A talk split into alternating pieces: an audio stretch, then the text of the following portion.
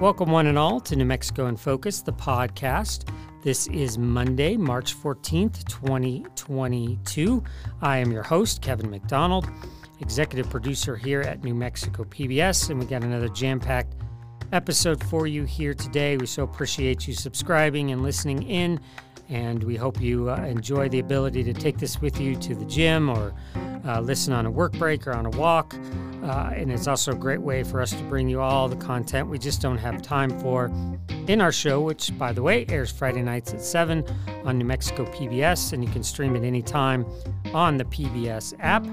We're going to start with our line opinion panel, our most recent line opinion panel, which includes Ed Perea, an attorney and a legal and public safety expert. We've got public health expert Michael Bird back with us. Always love his perspectives. And Julianne Grimm, editor and publisher of the Santa Fe Reporter.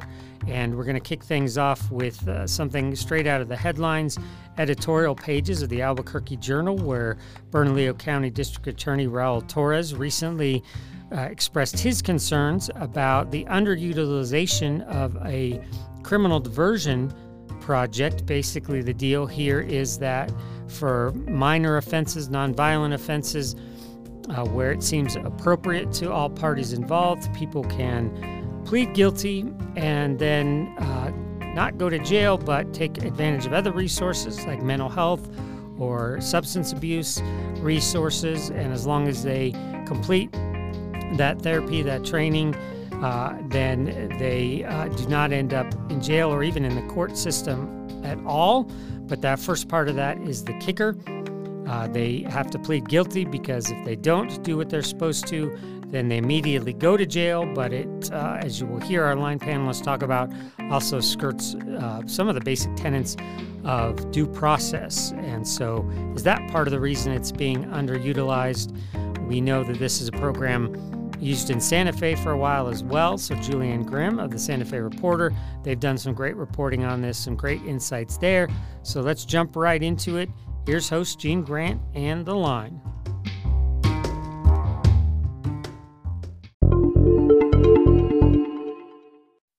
Welcome this week to our three line opinion panelists. Hello to Michael Bird, former president of the American Public Health Association. It's good to see attorney and legal and public safety analyst Ed Perea is back with us. And we're very happy to have Julianne Grimm, editor of the Santa Fe Reporter, back with us too. Thank you all for your for joining us at this virtual roundtable this week. This criminal diversion program has been on the books for a few years now, but recently Bernalillo County District Attorney Raul Torrez told the Albuquerque Journal editorial board public defenders aren't taking advantage of it as often as they should. Now, Julianne, this program started in Santa Fe about seven years ago, and your paper, Santa Fe Reporter, recently put out a deep dive on how it started and why particip- participants are dwindling. Can you first explain how the pro- problem you know, worked early on in Santa Fe and exactly how things started to go wrong?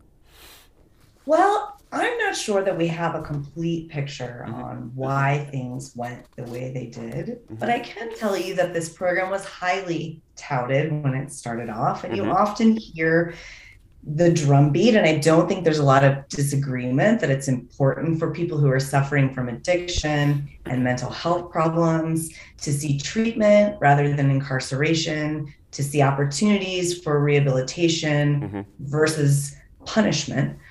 Um, and that where I really think the rubber hits the road is that the prosecutors, the police department, and the public defenders aren't always all moving in the same direction at once. And so the situation in Santa Fe was that there was a very dedicated police captain who worked on the program and developing and training and making sure the network with the local district attorneys was very strong. Mm-hmm. And when that person retired and left the department, there really wasn't a strong advocate to pick up the torch and carry it. Mm-hmm. So that's the explanation that Ted Alcorn got when he did a report uh, for our newspaper a few months back on mm-hmm. this. And really we got turned on to this story because Ted was writing for the Washington Post about Judge Jason Lidyard and his work in the first district to employ drug court as a way to help this same group of people from being caught in the incarceration criminalization loop and really get some help for the the root causes of their mm-hmm. issues. Mm-hmm. Um, then I think if you want to transition to what's happening in Albuquerque and what the criticism has been, mm-hmm. um, you're seeing in Albuquerque a great increase in the number of people for whom these programs might be available. Mm-hmm. Um, you're seeing the prosecutors much more frequently offer this to the public defenders and their clients as a way of settling uh, criminal cases that have been raised. Mm-hmm. But what Raul Torrez is complaining about is that not enough of the defendants are saying, yes, I want to be involved in this pre prosecution diversion program. Yes, I want treatment. Yes, I want to do something different. Mm-hmm. Um, and, and so, one of the big problems that the defenders say is that initially, and still in some types of cases, to be involved in that program requires a guilty plea. Right. And everyone knows that you don't want a guilty plea. You don't want a record if you can avoid it. Right. You don't want to be um, you know you just don't have to deal with that so that's one of the, the big problems going on and i think that mm-hmm. you know you've got the head of the public defender's office bennett baur saying these things take time mm-hmm. this is the step in the right direction that the prosecutors are offering this to this many people mm-hmm. um, and has also said that raul torrez is politicizing this and i don't ah. think that's directed raul is running for a statewide office he wants to be attorney general anything he does is going to face that scrutiny. Interesting points there, uh, Michael. Um, uh, would, you know, public defenders like uh, District Attorney Torrez says, or who's to blame here? You know. The, you know, where public defenders seem to be getting blamed here in some bizarre way. Is, is this appropriate? Well, I, I guess what comes what rises to and catches my attention is mm-hmm. why was the why was there a conversation with the editorial board? I mean, what was the purpose of that? What purpose was served by bringing it to the to the editorial board? Interesting. wouldn't it not have been better if you really want to address the issue to, um, in fact, have a conversation with with all all parties involved, mm-hmm. uh, public defenders? Um, there clearly there's merit in this approach, uh, but I guess w- what my takeaway, and I'm certainly not involved in any of this, but my takeaway is that if if you really want to, uh, if you're really there to serve the public mm-hmm. and promote the common good for all people, citizens, all citizens, even those who've been accused of, you know, whatever criminal act, mm-hmm. is that and, and and if they're coming and if it's not, a, they're nonviolent um, right. charges. That's right. It would seem to me that the, the for a number of reasons, given what's going on in, in Albuquerque, that you would try and remedy it with the most effective, efficient, and effective, efficient manner. And it seems like this that's what it is, mm-hmm. this diversion program. Um, and you know, it, it's like who, who I guess the first question I'd ask everybody who's involved in this is who are you serving? Who uh, do you serve? Yeah, that's a good question and there. That's actually a very good question. Serve? And and are you are you in fact engaging in activity, conversation, activity that moves this forward? If we're committed to something, as Santa Fe had been right. in that manner, it was effective. It did appear to address the issue but um, you have to have everybody on the same team. Right. You have to have people committed to something bigger than themselves or, or, or their department or their particular program. Mm-hmm. And um, until you have that kind of a conversation, I don't think it's gonna it's gonna change. Good points there. And I want to go back to something Julianne mentioned about the uh, you know having to admit guilt in order to to participate in the in the program. Uh, what's your opinion of that? Is that just a stopper right there? What's going on with that? And, and it can, it can be. And we have to look at the mission of both sides. The, the mission of the prosecutors is to get convictions. That's how that's how DAs and prosecutors are mentioned are measured across the state. On the on the other hand, the defense attorney it's with a little more focus. And I'm not saying this doesn't isn't the case with the prosecution, mm-hmm. but the focus a little more with public with defenders are constitutional rights? Are do they have constitutional due process? Right. Are their constitutional rights ensured? Right, and that so those are the big arguments. So I can understand why the prosecutor would say, "Hey, as a condition of this diversion program, why don't you admit guilt?" So they check off that that prosecution that that, that uh, you know on their on their list of um, of cases. And so I can see where but, there's. And, and let me ask you this: Let me ask you this: If someone gets kicked out of the program, is there not a danger that that admission of guilt can come back to literally haunt them? And Gene, you're, you're, you're absolutely right. You're, you're absolutely right. You, you know, by admitting guilt up front, it avoids um, the complete due process mm-hmm. from taking place to mm-hmm. further examine other issues associated with the with the charge and the, and the crime itself. And so uh, I can see the defense attorneys are slow to move in that direction. I think ultimately, you know, this is clearly a public safety issue. Mm-hmm. Um, and the cost of incarceration, the end game, unfortunately, in some cases, is incarceration. When we incarcerate, we fail as a society. There are components before that prevention, intervention, and treatment. Right. And if we're successful with prevention, intervention, or treatment, we avoid the incarceration piece. Some studies out there show that incarceration will cost taxpayers $100,000 or more a year. Mm-hmm. So if we can avoid that step through treatment, why not? And I think so. This is a, a, a, the diversion programs have been around for some time, and it's just important that both the defense side and the prosecution side continue to work together in the best interest of, of the community and public safety. Mm-hmm. Julianne, I got to ask, you know, the reporting in your paper was really interesting. Early on, people who were diverted into the program racked up fewer arrests in the following uh, six months compared to a control group, which is pretty interesting. And it also, Ed mentions money, it also saved about $1,500 per client per year relative to their normal burden on, you know, the justice system and the health care. It seems like a no-brainer to use this program as much as possible. So what, you know, it has the support of the mayor, of Mayor Webber. Is, is there something on the brink here that to make this sort of bust out and be more, much more I think the focus of the Webber administration really shifted with the launch of the um, alternative policing unit, and yeah. I might not have that name exactly correct. The concept is sending uh, social service providers medical attention when there are calls for service from folks who may not really need a cop.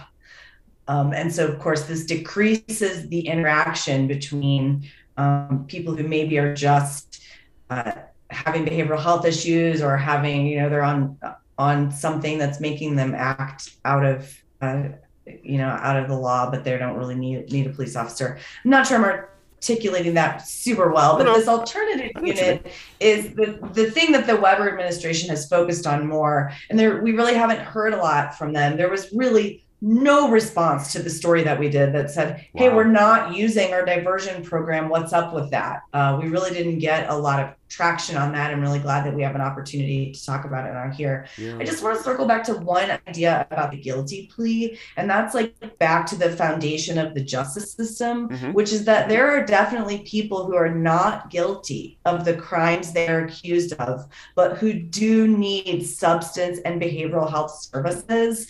And so we're really cutting them out if we're, you know, forcing the guilty plea. We're putting them in a situation that's not going to lead to them participating willingly treatment. That's an excellent last note. Thank you for that. Thank you for that discussion as well. We'll be back with more analysis from the line in less than 15 minutes, talking about a new bill meant to address child abuse and neglect and why it's causing some concern among child welfare advocates. All right, let's stay with the line now and talk about a bill that is soon to become law. Uh, the governor signed it into effect last week. Uh, but that was after we taped our discussion. So you may hear some ifs in there that are now wins. But this is a, a program designed to deal with child neglect and abuse cases here in New Mexico that really kind of breezed through the legislative session this year, but is now uh, something that a lot of folks are showing concern over, especially in uh, circles around child well being, advocates uh, and uh, public defenders and lawyers. Uh, and so it's a very complicated issue. It's a new approach that the state obviously is going to be taking, but a lot of questions about how we hold the program accountable and how it will make a difference for kids in need here in New Mexico. And that's the important part need to take care of these kids. Is this going to be the best way to do that? Is it worth a shot? Love to know what you think about it after listening to the conversation. You can drop us a line on any of our social media channels, whether that's YouTube, Facebook, Instagram, Twitter. Just search for New Mexico in Focus and drop us a line there. You can also leave us a message here on the podcast. Any way you want to do that is great with us. But here, let's jump right back to the line opinion panel. Governor Michelle Lujan Grisham is considering a bill passed through the legislature last month that would change the way the state addresses child abuse and neglect cases. According to reporting from Searchlight New Mexico, the bill would create an office, the Office of Family Representation and Advocacy. That would be a centralized agency with five locations around the state, each staffed with attorneys, social workers, and other staff to handle these cases. Now, the controversy is rooted in a belief from some child advocacy attorneys who say this will cost a lot of money without resolving the core problems in our state's approach to child welfare, specifically the quality of representation for children. Now, with that said, is this bill, Michael Bird, a step in the right direction? Or are we kind of putting the cart before the horse here?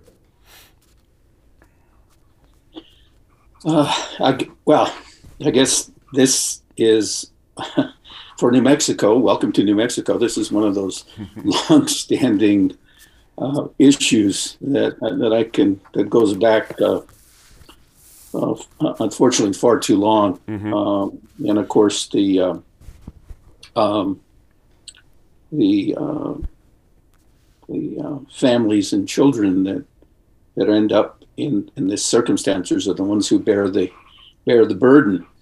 Um, so I, you know, I mean, it it it again for me, it's it seems like it's a a, a structural sort of issue in in that we we we have a host of issues that have always challenged New Mexico: child poverty, poverty in general, right. um, uh, families that um, have been act, impacted by substance abuse, and and a host of other issues that create an environment that, in fact, um, can uh, unfortunately um, put children, families, and children at risk. Mm-hmm. And um, there have been, it seems to me, a number of iterations on on solutions um, to addressing this issue.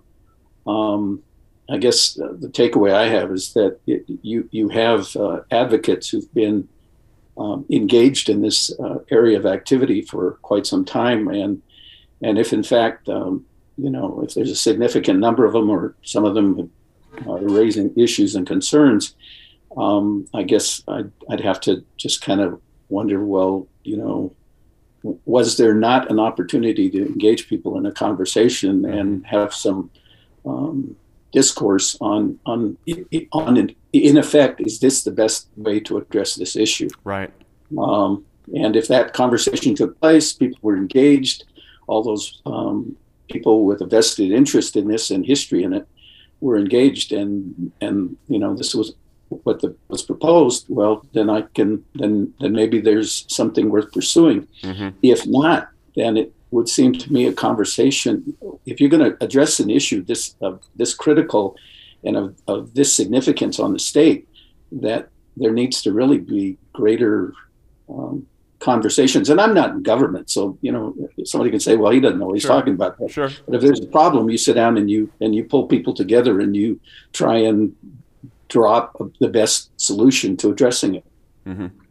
Julianne, supporters of the bill, uh, Albuquerque nonprofit Pegasus Legal Services for Children, for example, says this program will help shift the mentality away from a, a punitive approach. You know, kids are taken from their parents at the drop to much more of a pre- preventative mindset, meaning working to solve problems before cases are even filed. I, is that how we should be approaching these situations? I mean, it seems logical. I mean, I think that the like a lot of the approaches to these problems, the simple theory behind them is not the problem. The problem is in the implementation. Gotcha. And so you've got this agency that's been created. And mind you, this moved through the legislative process in a rather unremarkable way. You had unanimous approval on the House floor. Not a single legislator voted against it in the House. And in the Senate, only two people voted mm-hmm. against it. Mm-hmm. So that's an interesting note, I think. But mm-hmm. really, what you're what you've got here is a, a system that was envisioned to perform similarly to the law office of the public defender, to be an independent agency full of lawyers who would advocate for children and advocate for parents and serve as their attorneys in court. Mm-hmm. But what happened as this went through the process is that it became another bureaucratic adjunct under the executive branch. Right. And so I think that's sort of level one of what might be a problem. Go ahead and explain that just a little bit more. And that's a, the, the nut of this, isn't it? There's a lot of, there's a lot of, you know, how this is being implemented. Go, expand on that a little bit, the difference between how it should have come legislatively, according to some people, and versus how it actually did happen. Well, just that the law office of the public defender is an independent agency. The head of that office is not really beholden to, uh, does not attend cabinet meetings, is not part of the political agenda. Mm-hmm. Um, also, not part of the judiciary, not under the, um, you know, the judge is not the boss of the public defender. Mm-hmm. Um, in this case, you're really creating a state agency. Um, the governor is the boss. Right. And you're also, there's another problem with lawyers. You know, the law office of the public defender can't handle all the necessary child abuse and neglect cases with specialty because there aren't enough lawyers. Mm-hmm. And I love what a opinion letter writer in the Albuquerque Journal said about this, which was creating this office will not magically create new, different, and better attorneys. And in New Mexico, we have problems with attorneys not wanting to serve in public offices, right. not qualified, experienced attorneys, and right. not in rural areas, of which we have many. Mm-hmm. You know, Ed, uh, the governor just approved some pay raises for a big chunk of public employees, that's for sure, to kind of address this. Um, but it's clearly, you know, Julianne's not saying it's just about money, certainly, but it is about money in, in many ways, you know what I mean? So I, I have to say again, the plan seems like this is what folks have been calling for for about 20 years. When you really think about it, to have a separate unit here and really get closer to the problem on the ground here. I'm interested in your, your sense on that angle. You know, in my in my private practice, I work with a lot of GALs, and I, I, deal with cases involving abused and neglected, neglected children from from time to time. And I look at this, I look at this oversight agency, and on the surface, it sounds great. We all want greater oversight. We all want a better system. Mm-hmm. But what we're throwing into this is another bureaucracy. Was there a way to accomplish the same mission, the same goals, the same objectives by improving the current system right. versus creating funding for a, for a whole new agency? Will it work? Well, it's you know that's difficult to say. There are proponents, but there are opponents, and some of the opponents that, that I spoken to are a little bit concerned that they didn't have the level of input. They really weren't able to convey to the committee who was reviewing this bill of, of potential uh, unintended consequences that might impact their ultimate mission. I mean, there's some conflict of interest mm-hmm. issues, and some other things that might take place. So uh, it's the, the bill's in place. It's law. It's been signed. So at this point, it's a wait and see. Mm. And, and maybe there's a way to tweak it down the road to ensure that we are accomplishing what the bill is intended to do. Ed, I, I wonder your opinion also, I got one for Michael as well, but your opinion about the lawyer turnover that uh, Julianne mentioned. Uh, does this help solve that in your view, having you know these field offices and, and all that kind of a thing? If if convenience is why uh, is a reason why attorneys pursue a position at any given place, then convenience, you know, might come into play. Yeah. That level of, of the, the number of attorneys that, that, seek positions for convenience, well, you know, that's that's hard to say. Mm-hmm. Uh, ultimately, this type of, uh, of, of lawyering, if you will, is very difficult. Yep. It's, it's highly emotional.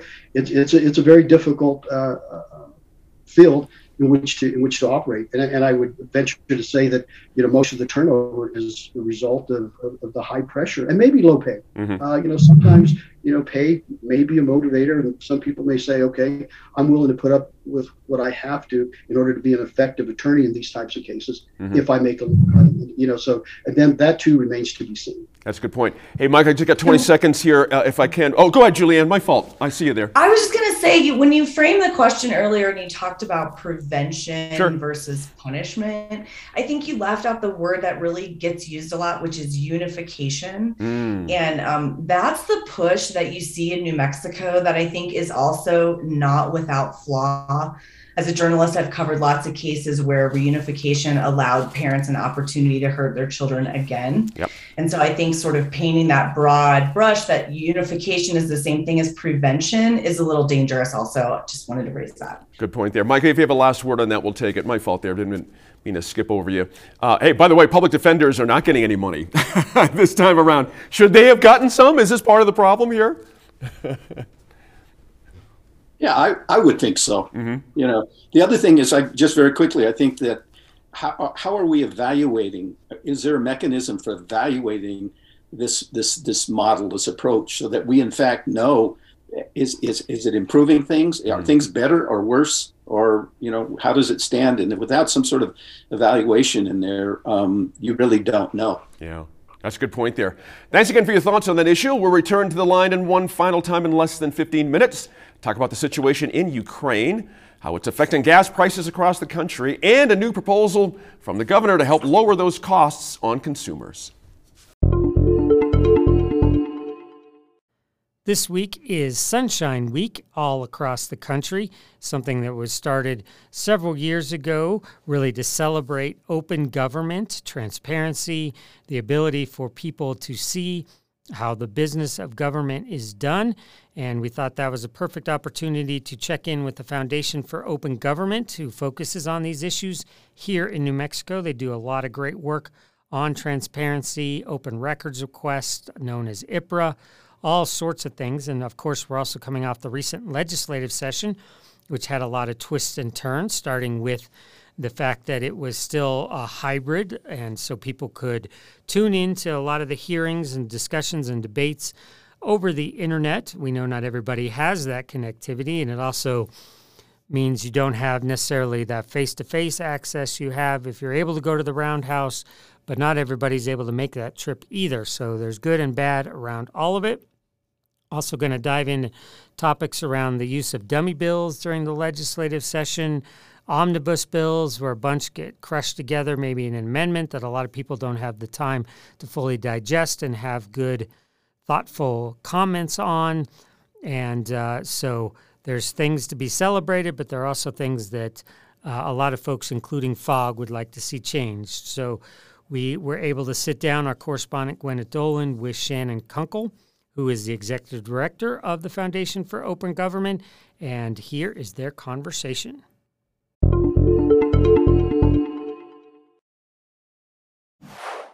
Shannon Kunkel, thank you so much for being with us today. Thank you so much for having me, Gwyneth. In honor of Sunshine Week, which is coming up, we are checking in with you on the state of transparency in New Mexico. First, we've just finished the 30 day legislative session, hopefully the last that we'll have to deal with these pandemic related restrictions. What was good about this last session in terms of access for the public? Well, even before the session began, FOG sent a letter to legislative leadership. Um, and we asked for certain uh, measures to be put in place for transparency purposes. Um, one of those was ensuring that the webcast uh, was up and running, and that if at any point it went down, that they would halt proceedings until they could clear up the technical issues. Um, so for the public, what was really great about having access via webcast and Zoom is that, you know, your typical mom down in Silver City was able to hop on Zoom, make a comment about the teacher salary issue, for example, without having to make the trip up to Santa Fe. So, do you think that's something that should continue after the pandemic is over? You know, I really do. I think it's ideal for folks to be able to tune in remotely, especially, I mean, we're the fifth largest state in the country geographically. So it makes a lot of sense to have that remote option. That said, you know, it is obviously ideal for everyone to be up in the building and to have that, those face to face interactions with lawmakers. What was not so good about transparency? You know, one thing, for example, with the Zoom that we had requested was that lawmakers be on camera uh, during the hearings, and that was not always the case. So it was hard to know who was really tuned in and paying attention uh, to the committee hearings. Um, another thing that was difficult uh, was that there was one committee, uh, the Senate Committees Committee, um, which determines the germaneness of bills in a 30 day session. Essentially, they, were, they get to decide whether the bill gets heard or not. Exactly. So, in a 30 day budget session, only things that are on the governor's call are uh, ruled to be heard other than budget matters. Um, and so, basically, this, this committee decided whether bills moved forward or they died that day. Uh, and those proceedings were not webcast. Uh, they were allowing citizens to sit in the room to observe the proceedings, but it would have been so much better for the public to have been able to watch those. Um, and the House uh, has a similar committee, the House Rules of Order and Business Committee, and they were webcasting. So it's a little bit disjointed in that way. Yeah. One of the things we've complained about as journalists over the years is dummy bills. Um, yeah. There's sort of blank pieces of paper that are submitted early in the session as a bill. There's nothing in it, but they can pull it out at the last minute, write something up, and send it through. Does that bug you guys? It does. Um, you know, I think they're intended to be used in cases of emergencies, right? If, you know, we were to have some kind of, kind of catastrophic event like like a COVID sort of situation crop up in the middle of the legislature, they could pull one of these bills together and address a problem. Unfortunately, what tends to happen is bills that were previously tabled then get resurrected at the 11th hour using these dummy bills. And it can at times skirt the committee process, which is really when the public has a chance to weigh in and make comments. So we like for bills to make their way to the governor's desk in the traditional manner where it's assigned committees, the public is able to speak out, and then it moves uh, to the floor. Shannon, let me also ask you about these omnibus bills that happen during uh, a budget session, for example. What's the problem with those?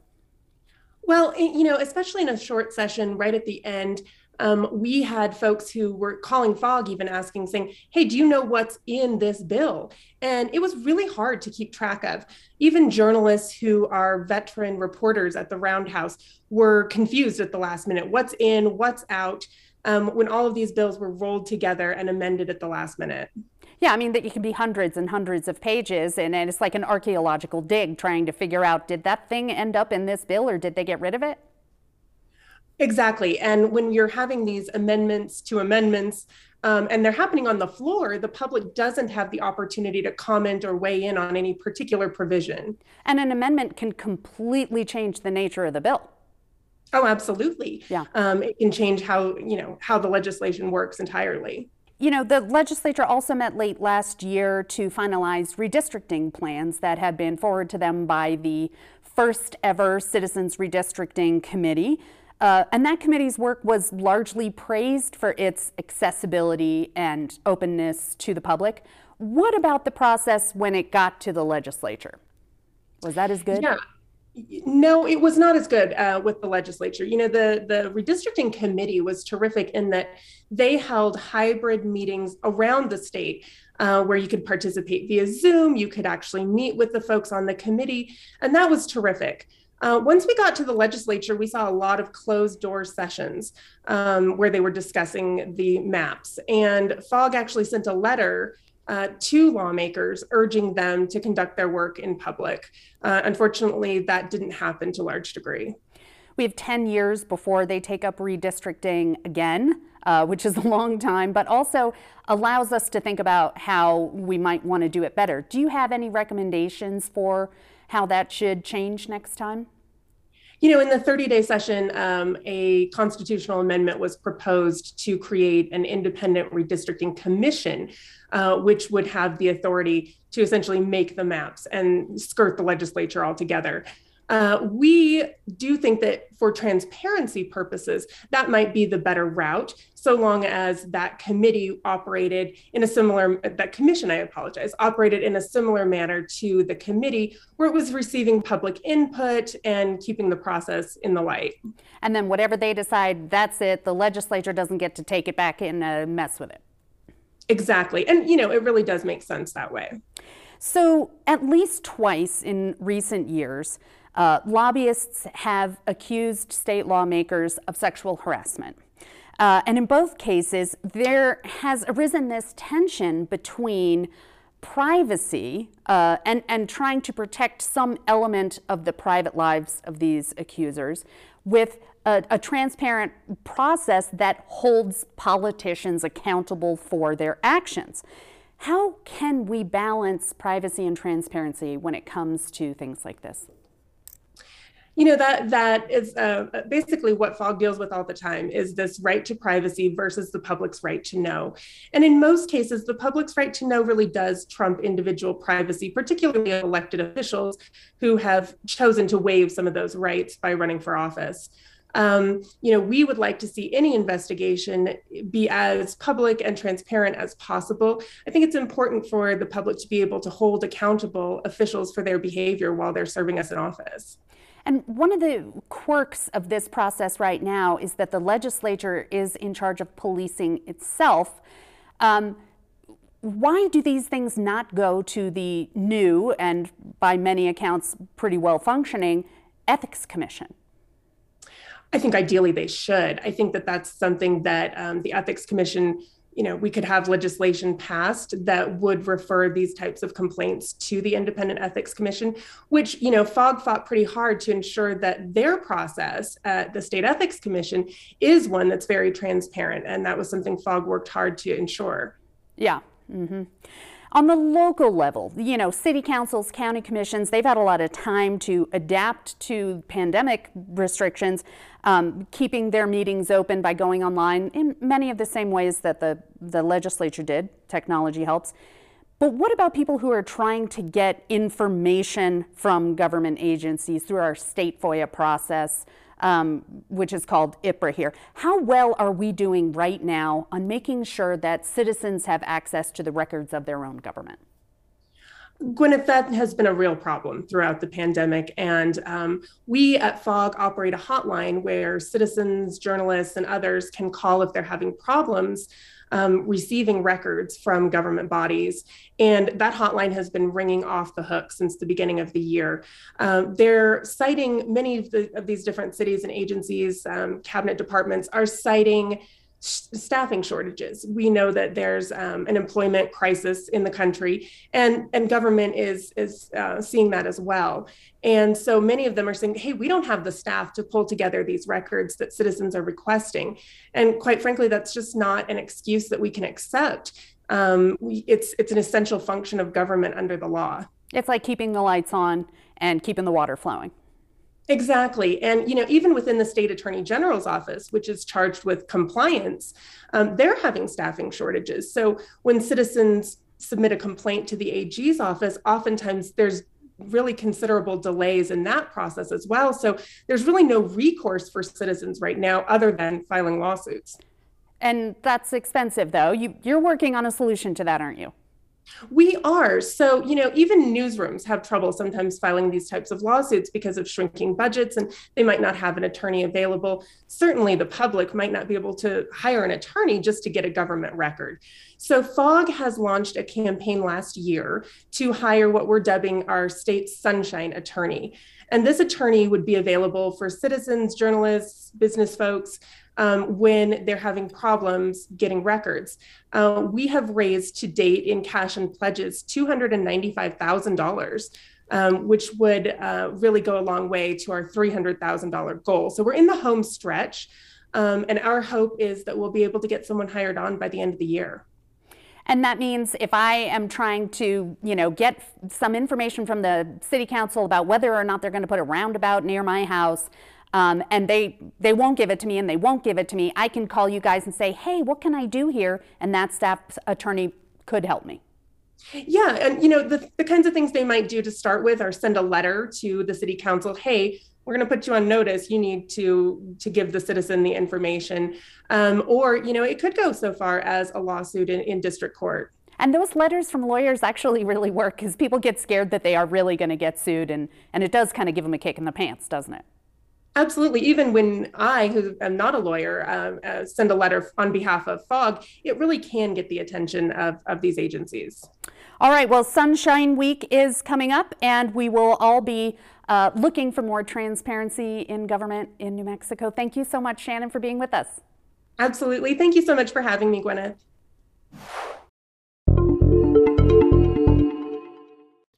All right, we're going to go in a different direction now.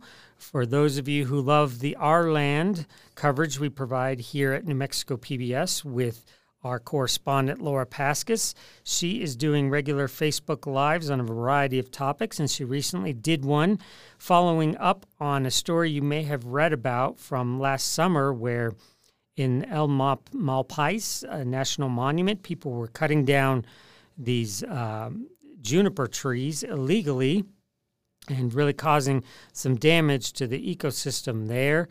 And uh, so we wanted to get caught up on that as well as just talk about how what the variety of trees are in, in the national monuments, how important they are, what value they provide, as well as some, some studies around trees and other wildlife and plant life there at the national monuments.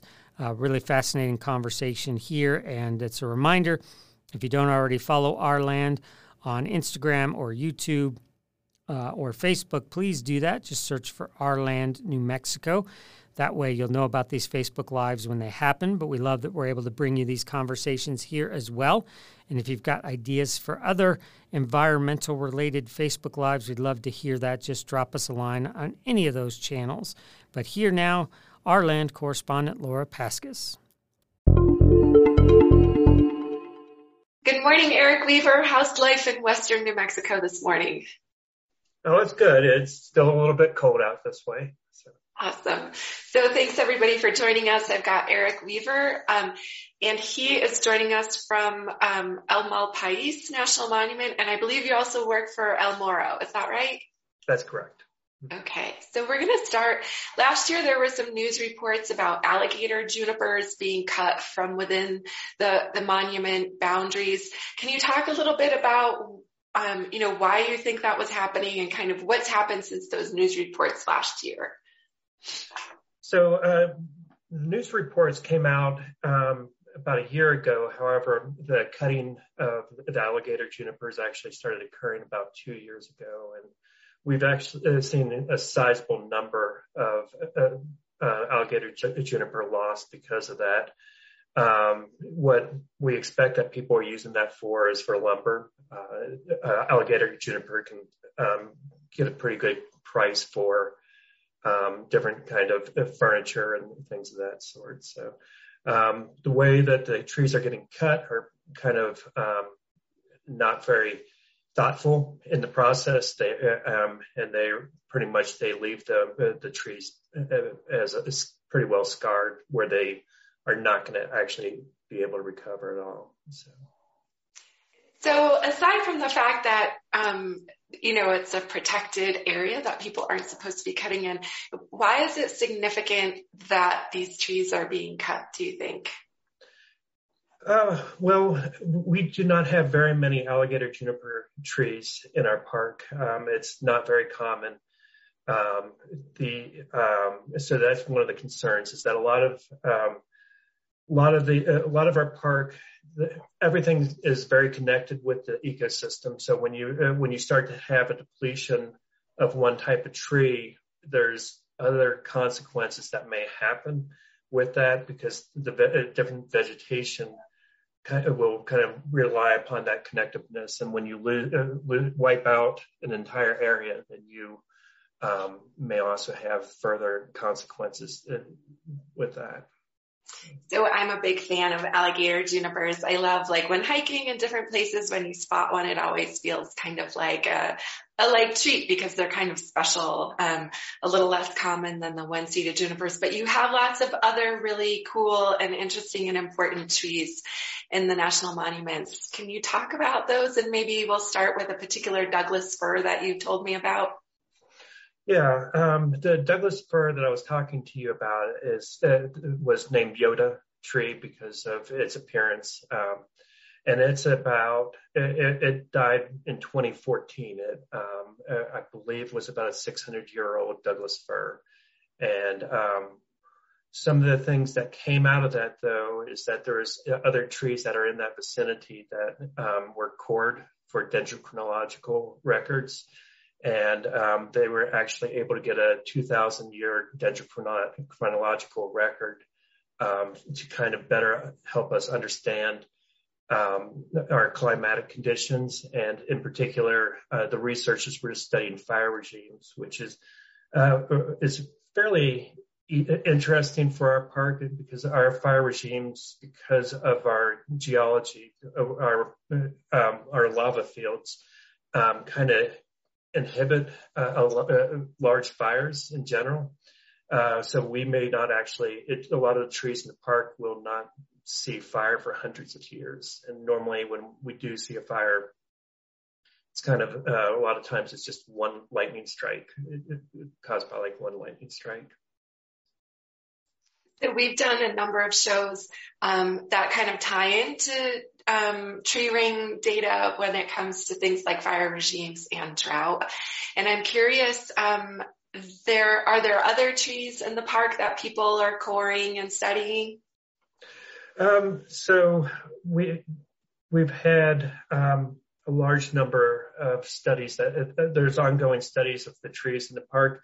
Douglas firs tend to be the ones that people look at the most, um, but we ha- we have a lot of trees that are very old in the park. Uh, our Rocky Mountain juniper are also um, they're four to six hundred years old in a lot of cases, as well as our ponderosa can get up to six hundred years, um, and uh, um, uh, some of our, actually some of our piñons can also get to four to 600 years. So that is another concern that we have with this cutting is that we're going to, uh, have more uh, people start to cut down some of these older trees, uh, that there's, uh, um, it would be a very unfortunate. And one of the things that is surprising is that some of the records that we actually get are from trees that are uh, dead and down. And so a lot of people would not actually consider it, it, that big of a deal just to pick it up and use it for a fire, a campfire or something like that. But it may actually be a very critical record that they're actually destroying in the process. So. So I think when we spoke last week, you mentioned some other things like I believe it was pygmy, ponderosas, and then aspens. So there's some unique um, little pockets of ecosystems there. Is that right? Yeah, uh, that, that's uh, El Malpais is very interesting in that it's um, composed of eight different lava flows that occurred um, um, from 3,000 years ago all the way up to um, 10,000 to 100,000, and it, with if you actually include like the conservation area next to El Malpais. Um, and each each of those lava flows kind of creates different characteristics to the vegetation. Um, and so um, the McCarty's flow and uh, as well as the Bandera lava flow, uh, flow um, both have a pygmy um, Douglas firs and uh, uh, ponderosa, um, and those um, th- those are just kind of just able to grow utilizing water sources that are between in the cracks of the lava flows um, where where it's kind of stored there, and um, so it's kind of a it's a very fine balance for them to actually be able to survive, and that's why they have the pygmy nature with that.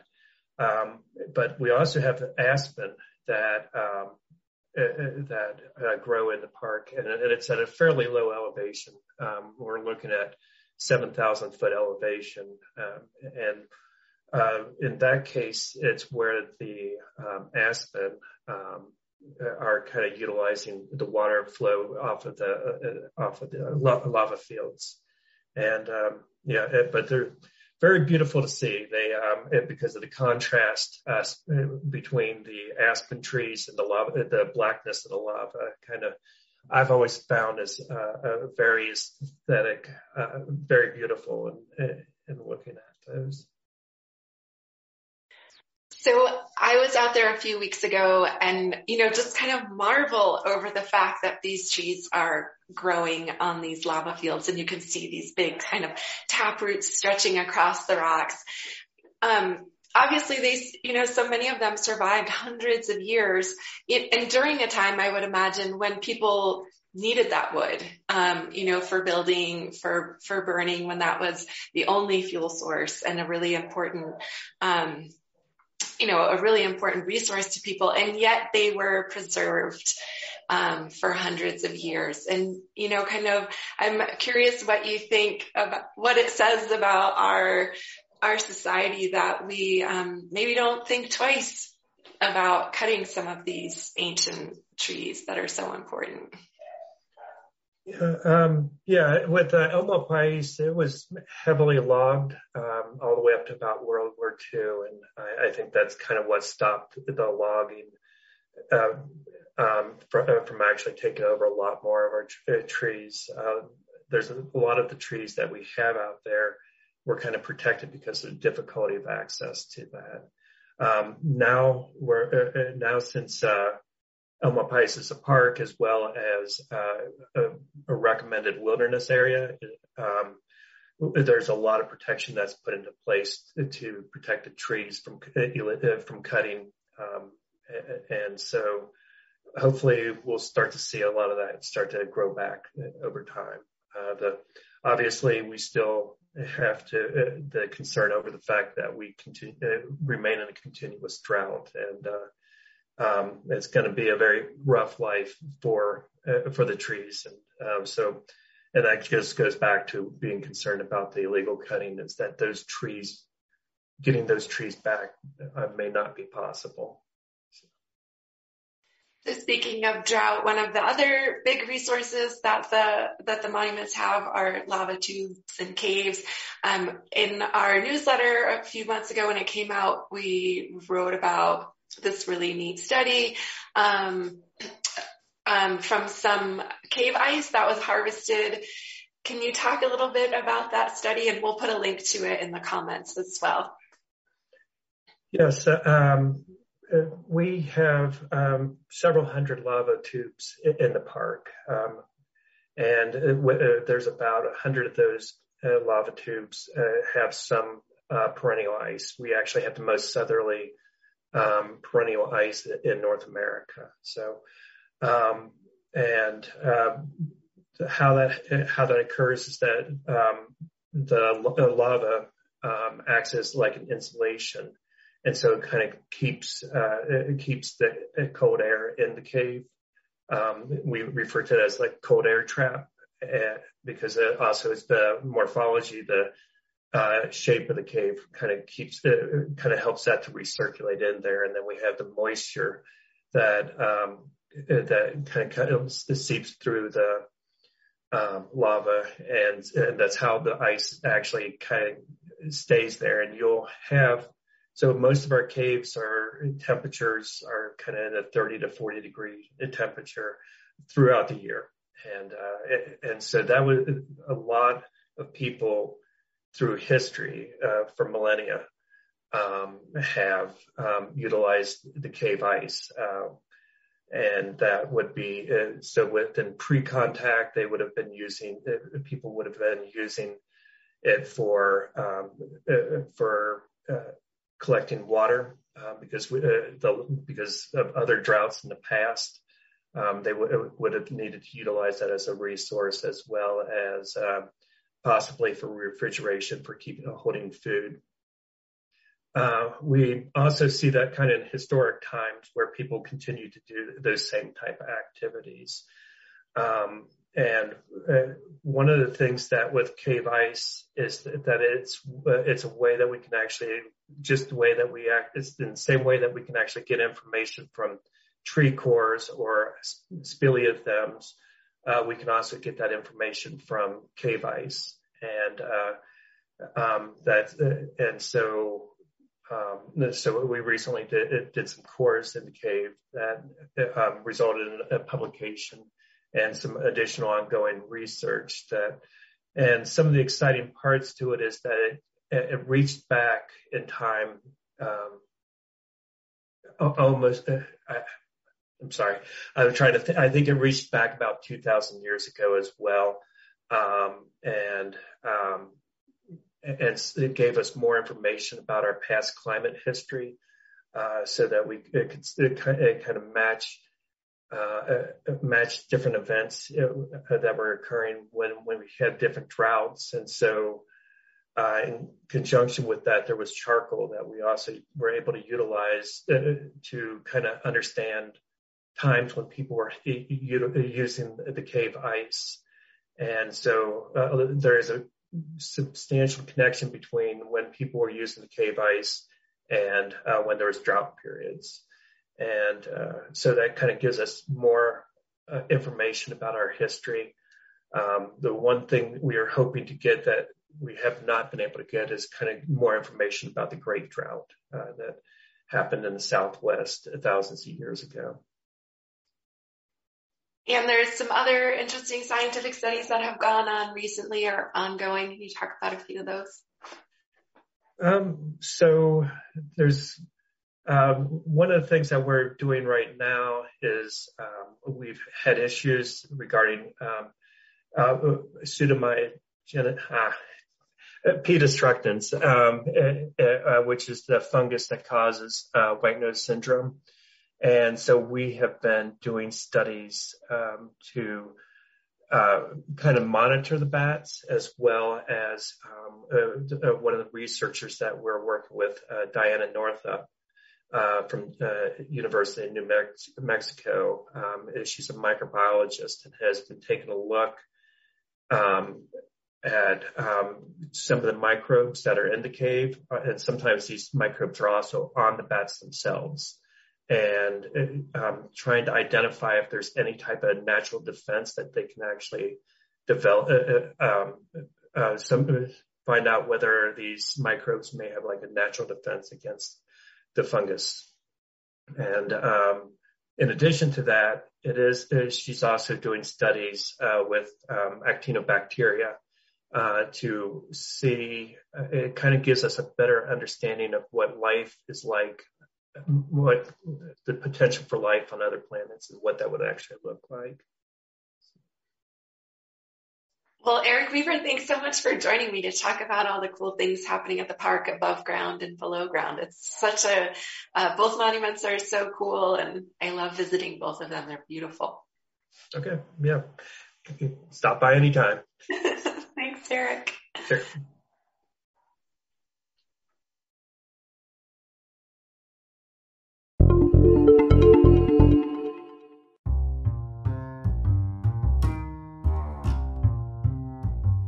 That's all the time we have for this episode, but we're already hard at work on the comings and goings of the week. And we'll have a lot more for you coming up this Friday here on the New Mexico in Focus podcast. We thank you as always for listening. And until next time, stay safe and stay healthy.